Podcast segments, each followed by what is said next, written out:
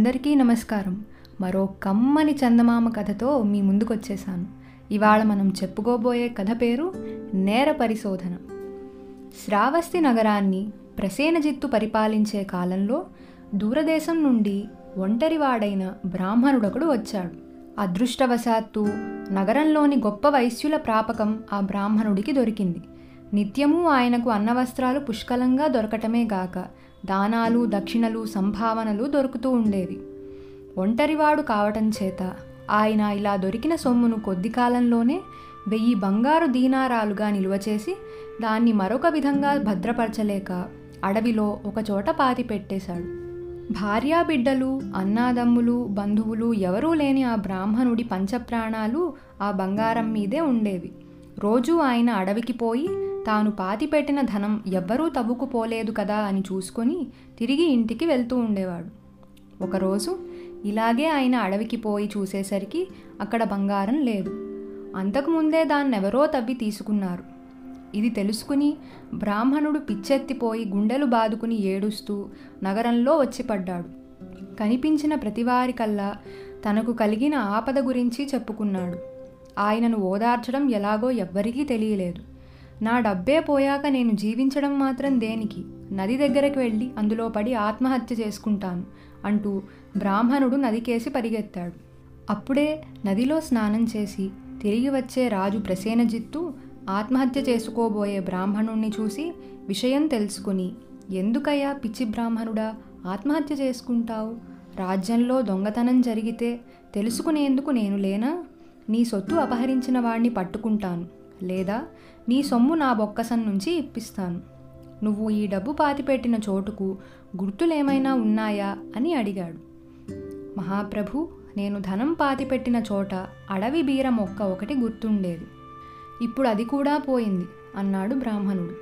అడవి బీర మొక్క ఎలా గుర్తవుతుంది? అవి ఎన్నైనా ఉండవచ్చు కదా? అన్నాడు రాజు. లేదు మహాప్రభు ఆ ప్రాంతంలో అదొక్కటే అడవి బీర మొక్క అన్నాడు బ్రాహ్మణుడు. అయితే నువ్వక్కడ సొమ్ము దాచిన సంగతి ఎవరెవరికి తెలుసు అని అడిగాడు రాజు. మహాప్రభు నాకు తప్ప మరో పిట్టకు కూడా తెలియదు. చెప్పుకునేటందుకైనా నాకెవరున్నారు? నేనక్కడికి పోవడం ఎన్నడూ ఎవ్వరూ చూసి ఉండలేదు అన్నాడు బ్రాహ్మణుడు. రాజు తన భవనానికి తిరిగి వచ్చి ఆ దొంగతనం గురించి చాలా తీవ్రంగా ఆలోచించాడు. దొంగను పట్టుకునే ఉపాయం రాజుకు కొద్దిసేపట్లోనే స్ఫురించింది. ఆయన మంత్రిని పిలిపించి మంత్రి నాకు ఆరోగ్యం సరిగా లేదు. వెంటనే వైద్యులను చూడడం మంచిదనుకుంటున్నాను. నగరంలో ఉన్న వైద్యులనందరినీ పిలిపించండి అన్నాడు. త్వరలోనే వైద్యులంతా వచ్చారు.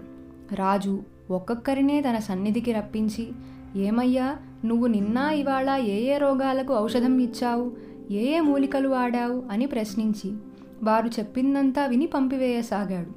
ఇదంతా చూస్తున్న మంత్రికి రాజు అభిప్రాయం కొంచెమైనా అర్థం కాలేదు. ఆఖరుకు ఒక వైద్యుడు మహాప్రభు మాతృదత్తుడనే వైద్య శిఖామణికి అడవిబీర మొక్క రసం నిన్న వాడాను అన్నాడు. రాజు ఆసక్తితో అలాగా ఆ మొక్క ఎక్కడ దొరికింది అన్నాడు. అడవిలో కష్టపడి వెతికి నా సేవకుడు పట్టుకొచ్చాడు మహారాజా అన్నాడు వైద్యుడు. అయితే ఆ సేవకుణ్ణి మా వద్దకు వెంటనే పంపించు అన్నాడు రాజు. వైద్యుడి సేవకుడు రాగానే రాజు ఒరే నిన్న నువ్వు అడవి బీర మొక్కను తవ్వినప్పుడు దాని కింద దొరికిన వెయ్యి దినారాలు ఏం చేశావు? అన్నాడు. సేవకుడు తెల్లబోయి మా ఇంట దాచాను మహారాజా అన్నాడు. అవి ఫలానా బ్రాహ్మణుడివి అతడికి అప్పగించు వెళ్ళు అన్నాడు రాజు. చిత్తమంటూ సేవకుడు నమస్కరించి వెళ్ళిపోయాడు. ఇదంతా పరికిస్తున్న మంత్రికి రాజు ఏ విధంగా ఆ బంగారం ఎత్తుకుపోయిన వాణ్ణి గుర్తించాడో అర్థం కాలేదు. రాజునే అడిగి ఆ రహస్యం తెలుసుకోదలిచాడు. మహారాజా మీరు ఈ దొంగతనాన్ని ఇంత సులువుగా ఎలా పట్టగలిగారో నాకు అర్థం కాలేదు అన్నాడు మంత్రి. రాజు నవ్వి ఇలా వివరించాడు. దొంగతనం గురించి బ్రాహ్మణుడు చెప్పిందంతా నిజమనే నమ్మకంతోటే నేను దొంగను పట్టడానికి ఆలోచించాను. నగరంలోని ఇన్ని లక్షల మందిలో ఒక్కడే ఆ దొంగతనం చేసి ఉండాలి కదా? అక్కడ ధనం ఉన్న సంగతి ఎవ్వరికీ తెలియదని బ్రాహ్మణుడు చెప్తున్నాడు. ఆ ప్రత్యేక స్థలంలో ధనం ఉన్నదని తెలియకుండా అక్కడ తవ్వవలసిన అవసరం ఎవరికి కలుగుతుంది? అడవి బీర మొక్కతో పని ఉన్నవాడికి మాత్రమే కలుగుతుంది. ఆ చుట్టుపక్కల ఎక్కడా అడవి బీర మొక్క లేదు. ఆ సంగతి బంగారం పోగొట్టుకున్న బ్రాహ్మణుడే చెబుతున్నాడు. అది నిజమేనని నాకు నమ్మకం కలిగింది. అదీగాక ధనం కోసమే తవ్వినవాడెవడైనా అడవి బీర మొక్కను అక్కడ పారేసి పోతాడు. అడవి బీర మొక్క కోసం తవ్వినవాడైతేనే మొక్కను ధనాన్ని కూడా తీసుకుపోవడం జరుగుతుంది. అయితే ఈ అడవి బీర మొక్కతో ఎవరికి పని ఉంటుంది? వైద్యుడికి. అందుచేతనే వైద్యులందరినీ పిలిపించాను. అడవి బీర మొక్కతో వైద్యం చేసిన వైద్యుడు దొరకగానే దొంగ కూడా దొరికిపోయాడు. ఇందులో కష్టం ఏమిటి మంత్రి? అన్నాడు రాజు. ఆ మాటలను విని ప్రసేనజిత్తు తెలివితేటలకు మంత్రి చాలా సంతోషించాడు.